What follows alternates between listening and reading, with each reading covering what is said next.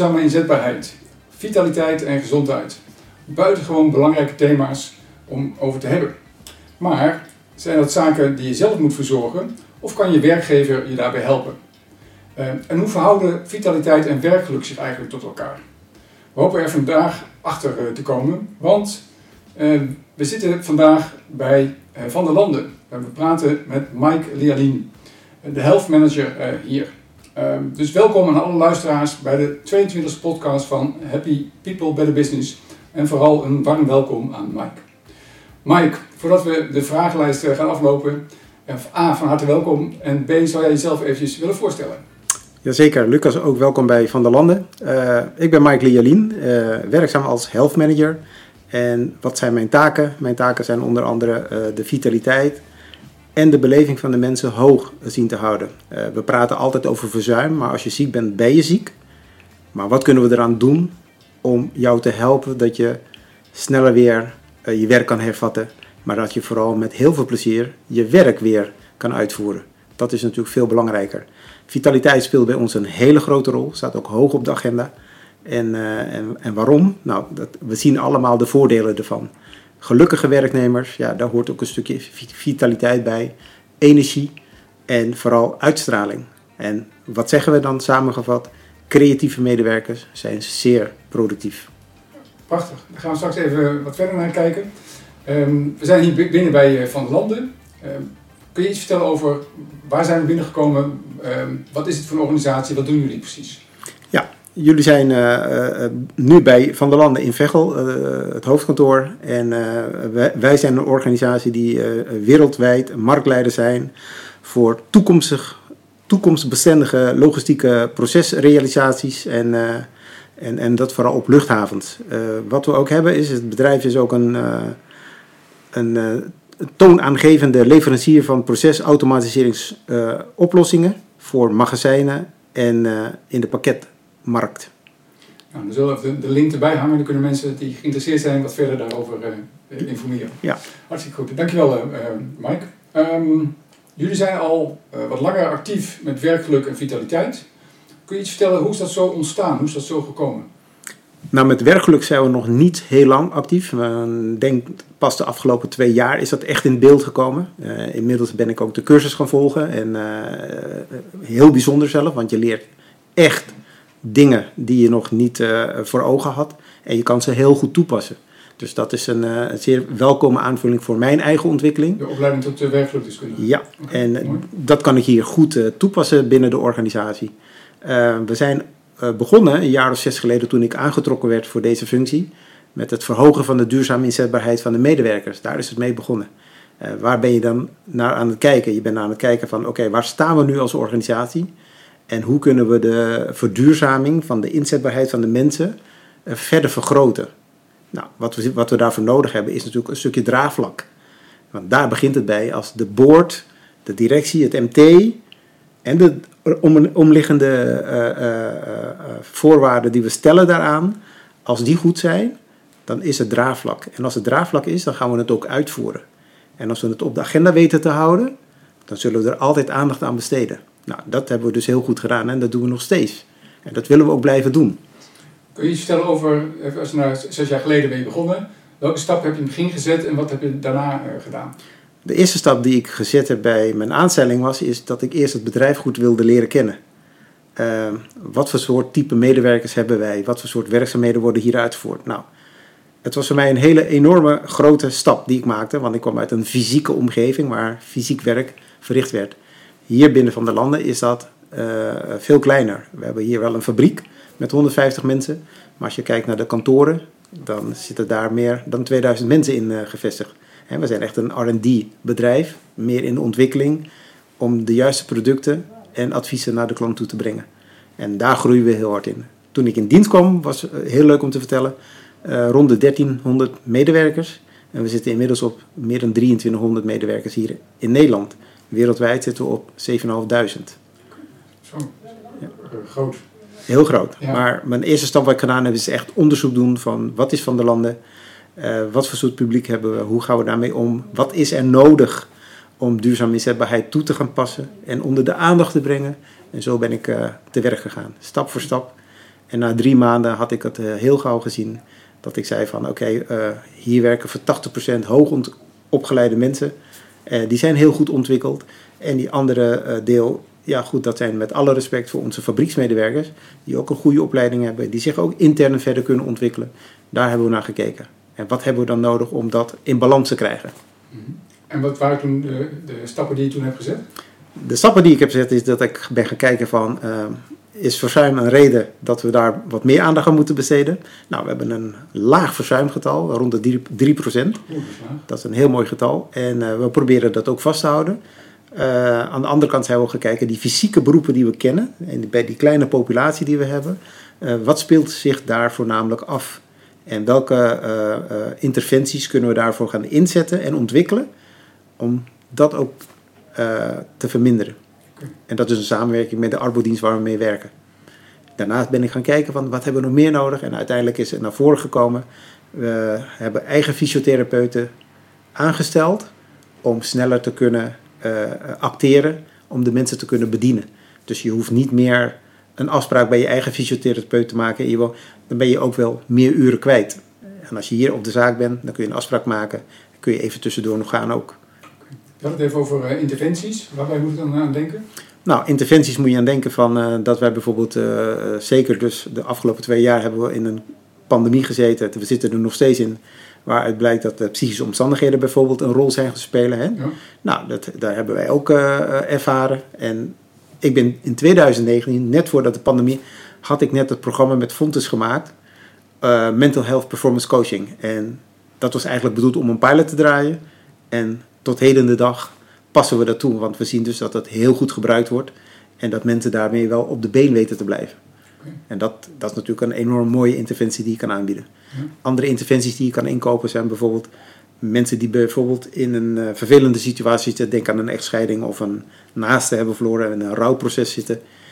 Uh, daar werken we samen mee met de collectief uh, aangesloten verzekeraar, zorgverzekeraar, Menses. Uh, en daar kunnen we de interventies bij afnemen. En mensen zorgen er ook voor dat zij ons daar een stukje uh, uh, bijdrage voor leveren om die interventies te realiseren. Dus die kunnen we inkopen met een, een soort vitaliteitsbudget van mensen. Okay. Ja. Um, je gaf aan, zes jaar geleden begonnen, allerlei stappen gezet. Um, waren de medewerkers meteen mee en gingen ze volop aan de slag? Of heb je ze moeten overtuigen? Hoe heb je dat aangepakt? Nou, het was natuurlijk nieuw. En uh, op het moment dat je dat kenbaar gaat maken waar we naartoe willen met elkaar. Uh, nou, de bouw van gebouw 50, uh, zes jaar geleden. ja, weet je, dat, dat was ook zoiets van: hey, we krijgen een heel mooi pand. Nou, aangegeven dat als we daar een fitnessruimte bijvoorbeeld in bouwen. Dat het ook makkelijker wordt om die mensen te bereiken. Om duidelijk te maken wat we van elkaar verwachten. He, we moeten niet alleen maar sporten. Sporten moet een doel hebben. En het doel van sporten is dat de mens gemaakt is om te bewegen. Dat hoort bij de mens. Als we de hele dag maar stilzitten, dan gaan we een korter leven leiden. En dat willen we niet. We willen ons leven zo lang mogelijk doen, met heel veel plezier en dat we uh, actief en fit uh, ons voelen. En dat hebben we laten zien. We hebben de gym gekregen. En de afspraak was ook van, oké, uh, we hebben zo'n zo, zo 13, 1400 man in dienst. de eis was van, joh, met 300, 400 man moeten we zeker dat kunnen vullen. Nou, ik zeg, ik kan geen, geen garanties geven, want ik weet natuurlijk niet hoe mensen daarop reageren. Nou, binnen een half jaar hadden we die aantallen bereikt. Okay. En vandaag de dag hebben we 1600 leden. Zo. Van de 2300 hebben we 1600 leden die actief gebruik maken van onze sportaccommodaties, sportprogramma's en mindfulness uh, activiteiten. Ja. Oké, okay. je noemt al meteen een paar activiteiten op die jullie dan uh, bieden. Ja.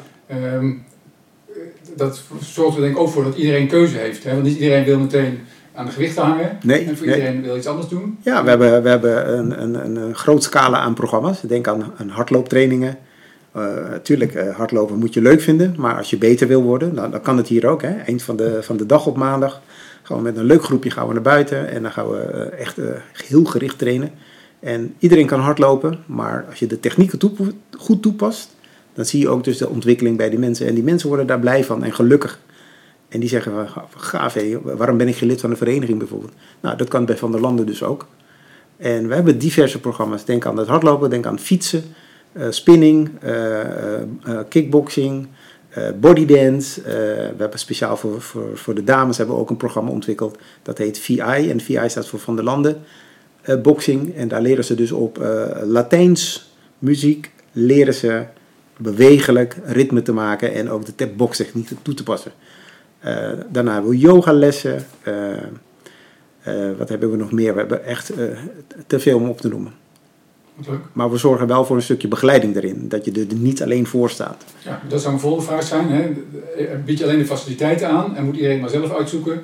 Of zijn er ook, is er begeleiding bij? Nee, we hebben een heel rooster. En dat rooster bestaat uit dus dat je kan kiezen van... joh, ik wil dus nu een groepsles volgen.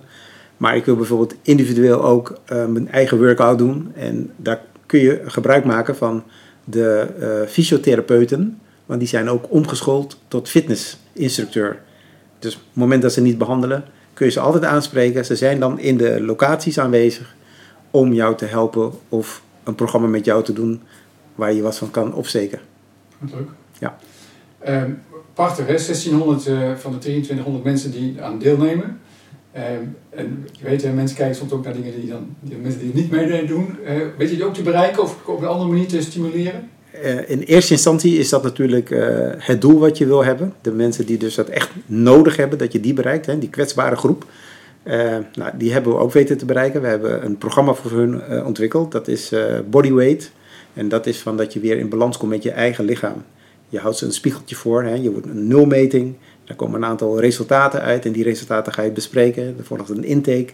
En wat er dan gebeurt is, we gaan de persoon gaan we uitdagen.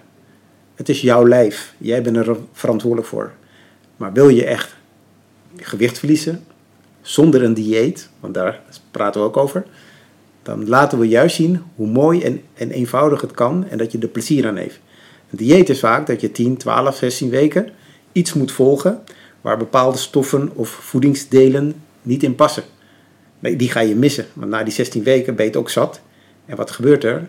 Dan krijg je dat effect van dat het weer zachtjes aan geleidelijk terugkomt. Nou, hier proberen we mensen uh, te helpen dat ze blijvend op hun gewicht komen op een natuurlijke manier. Je mag alles eten en drinken, alleen wij willen, en dat is de afspraak die we samen maken, wij willen dat jij elke week werkt aan je lichaamsgewicht. Of dat je nou 0,2 eraf hebt, of 0,5 kilogram, dat is aan jou. Maar wel elke week een stapje kunnen doen. En als blijkt dat het je niet gelukt is, dan weet je ook dat je een stapje harder moet werken om dat wel te bereiken. Ja. Nou, en daar is een hele mooie balans. We hebben hele mooie voorbeelden van.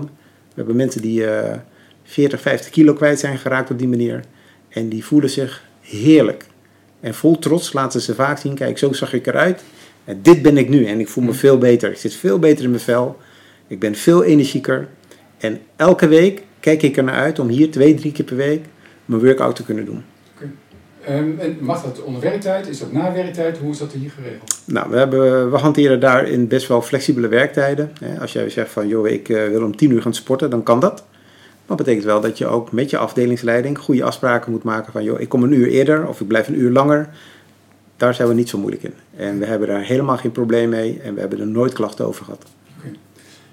Wat je net zei over uh, dat jullie met mensen in gesprek gaan over hun gewicht, is natuurlijk ook weer een gevoelig onderwerp.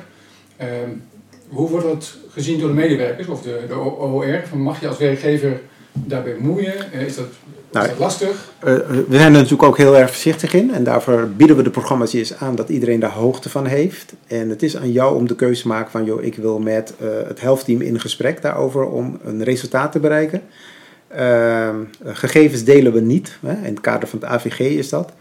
Uh, we, er zit er niemand achter de vodden aan. Uh, als je niet uh, komt, dan kom je niet. Maar neem wel de moeite om even af te bellen, zodat we de ruimte in ieder geval voor een ander kunnen reserveren. en dat gaat hartstikke goed. Ja. Dus in principe is het alles, is alles op basis van vrijwilligheid? Vrijwilligheid, absoluut. Okay. Je moet niemand pushen, dat wil ik ook niet. Dat zit ook niet in onze aard. onze bedoeling is van wij faciliteren, we kunnen helpen. En daardoor creëren we de ideale medewerker, wil ik bijna zeggen. Je hebt ook bij de opleiding geleerd, hè? er is een kant bij vitaliteit, ook bij werkgeluk, zowel voor de medewerker als voor de organisatie. Als je dan kijkt naar de behaalde resultaten, wat, hebben jullie, wat, wat weet je wat al behaald is bij, bij de medewerkers? Hè? Wat, wat voelen zij? En wat, wat voor impact heeft dat voor de organisatie? Nou, bij de medewerkers zie je vooral van hoe gelukkig ze worden ervan dat een bedrijf als Van der Landen dit aanbiedt en dat we daar ook in blijven uitbreiden en dat we er aandacht voor hebben en dat het op de agenda staat. Dat zie je dus duidelijk bij de medewerker. De organisatie heeft er natuurlijk ook wel baat bij, want een gezonde, fitte, vitale medewerker is enorm productief, maar ook creatief. En uh, er is niets fijners dat je kan zeggen als organisatie van mensen komen met plezier naar hun werk, maar gaan ook weer met plezier en energie naar huis toe. Thuis hebben de meesten nog een gezin, daar moet je ook aandacht aan besteden. Maar als je hier uh, zeg maar je programmaatje even kan doen, dan hoef je thuis die tijd niet meer uh, vrij te maken. Hè? Vaak, weet je, je gaf in het begin al even aan, de, de, zeggen, de betrokkenheid van de top is bijzonder belangrijk. Ja. Um, en dat, ook, dat ze erachter staan, ook uitdragen. Hoe is dat hier bij Van der Landen? Nou, onze, onze top doet ook mee aan de programma's. Ja, die zijn zeer betrokken. En onze CEO die, uh, die staat ook wekelijks in de gym. En dat is heel mooi om te zien. En uh, hij vindt het ook van belang dat een, uh, een, een organisatie van de landen vitale medewerkers erop nahoudt. Ehm, we hebben het net over ziekteverzuim gehad. Nou, dat willen we eigenlijk niet eens zo noemen. We hebben het over de aanwezigheid van onze mensen. En uh, als we kunnen praten over 97% aanwezigheid, dan klinkt dat al positiever. Het heeft veel meer impact. En die 3% die dan helaas door omstandigheden er niet is, die willen we op allerlei goede manieren zo snel mogelijk weer helpen dat ze hun werk kunnen hervatten op een gezonde en verantwoorde manier. Um, hoe communiceren jullie hierover? Is dat, komt het regelmatig voor in, in in, in de nieuwsbrief op andere manier. Hoe, laat je, hoe hou je het leven? Zo bedoel ik ja. Dus, uh, we hebben een, een programma dat heet de Base. Daar komen allerlei informaties op. Dus alles wat we te melden hebben over de activiteiten of de, de, de, de eerstvolgende activiteit die komt, komen allemaal op het scherm. Daar kunnen mensen zich voor aanmelden of inschrijven of alleen maar lezen. En we hebben daarna zo we hebben een eigen Wikipedia-pagina. En daar staat van alles en nog wat op. Om uh, te zien wat, wat voor programma's er zijn. Wikipedia? Wikipedia, ja. Er staat voor Van de Landen. Oh, ja. ja, ja. Dus uh, daar, daar komt heel veel uit. En alle programma's maken we daar kenbaar. Uh, uh, in de gyms hangen ook de, de nodige affiches ervoor. En zo kun je zien van, hey, dit is het rooster, dit kan ik vandaag doen. Vandaag kan ik een afspraak maken. En soms moet je je wel aanmelden, want sommige programma's zijn zelfs wachtlijsten voor. Oké. Okay. Ja. Mooi. Ja, fijn, fijn dat er zoveel belangstelling is. Dan. Heerlijk is dat, ja. ja. Dat doet mij heel goed. Ja. Jij in het begin, uh, je bent nu uh, zo'n zes jaar bezig. Als je nou naar de komende twee, drie jaar kijkt, welke plannen heb je dan? Ja, die vraag wordt mij veelvuldig gesteld. Waar staan we over vijf jaar? Weet je, dat is een hele mooie vraag. En aan de andere kant is het een, een hele moeilijke vraag om te antwoorden. Want we hebben de ontwikkelingen die we ingaan, hebben we niet in de hand. Hè. Daar loop je tegenaan, daar heb je ineens mee te maken. Maar je kan je wel voorzichtig voorbereiden. Nou, uh, waar sta ik over twee jaar? Nou, over twee jaar uh, uh, wil ik dat het verzuim beheersbaar blijft. Hè? En niet alleen dat van de landen groeit, dat steeds meer mensen bijkomen, maar dat het wel beheersbaar blijft. Want hoe meer mensen, hoe groter de kans op uitval er ook is. Want een bedrijf dat groeit, staat ook onder druk. Ja. Kijk, je gaf ook al even aan, hè, van wat, je ook, wat je net ook keurig zei, de omstandigheden kun je niet altijd beïnvloeden. Bijvoorbeeld is de coronacrisis. Um, ik gaf wel even aan dat juist die interventie waar, waarmee je bezig was op het terrein van de geestelijke gezondheid, je dan dus heel mooi kon inzetten. Um, en dan zie je ook bij, dat kun je heel mooi inspelen op als de omstandigheden wijzigen. Oké, okay, dan moeten we dus ook andere dingen gaan, uh, gaan doen. Ja, de, de, de, de, interventie die we toen ontwikkeld hebben in oktober 2009 was toevallig. Want we hadden helemaal geen oog voor de pandemie nog. Dat is pas in uh, begin 2020 echt uh, aan bod gekomen. Maar bij toeval hadden we dat al voorbereid, omdat we natuurlijk ook een beleid hanteren, een gezondheidsbeleid hanteren, waarin uh, PSA-omstandigheden opgenomen zijn. Dus zo zijn we dat gaan uitrollen. Nou, en we zien natuurlijk door de grote toename en groeiontwikkeling van de organisatie dat we steeds meer jongere mensen hebben in dienst. En die jongere mensen, uh, die hebben ook aan bepaalde behoeften. Nou, een van de behoeftes is van, joh, weet je, ik ben heel ambitieus, uh, ik ben alleen, en, maar met wie kan ik daarover in gesprek? Kijk, en daar was dat programma voor ontwikkeld.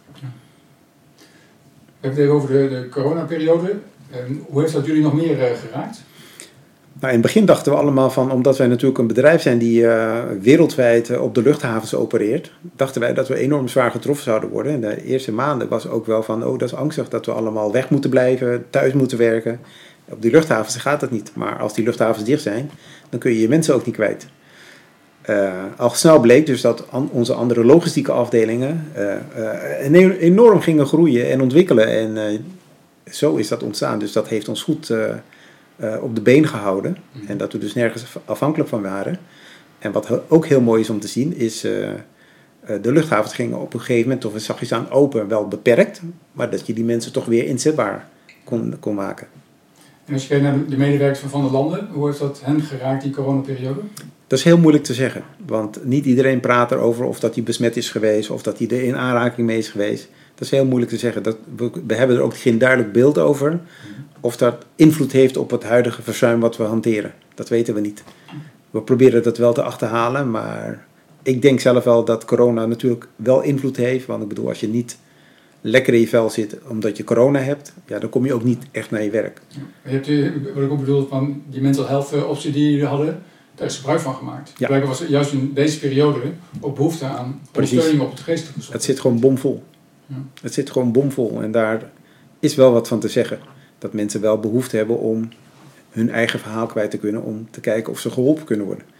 Ehm, ik ben er heel eh, onafhankelijk in. Want ik bedoel, ik, eh, ik ga niet mijn neus overal in stoppen. Mensen hoeven ook niet te weten dat, dat Mike alles weet. Weet je wel? Het gaat erom dat jij de beslissing neemt om met een coach in gesprek te gaan.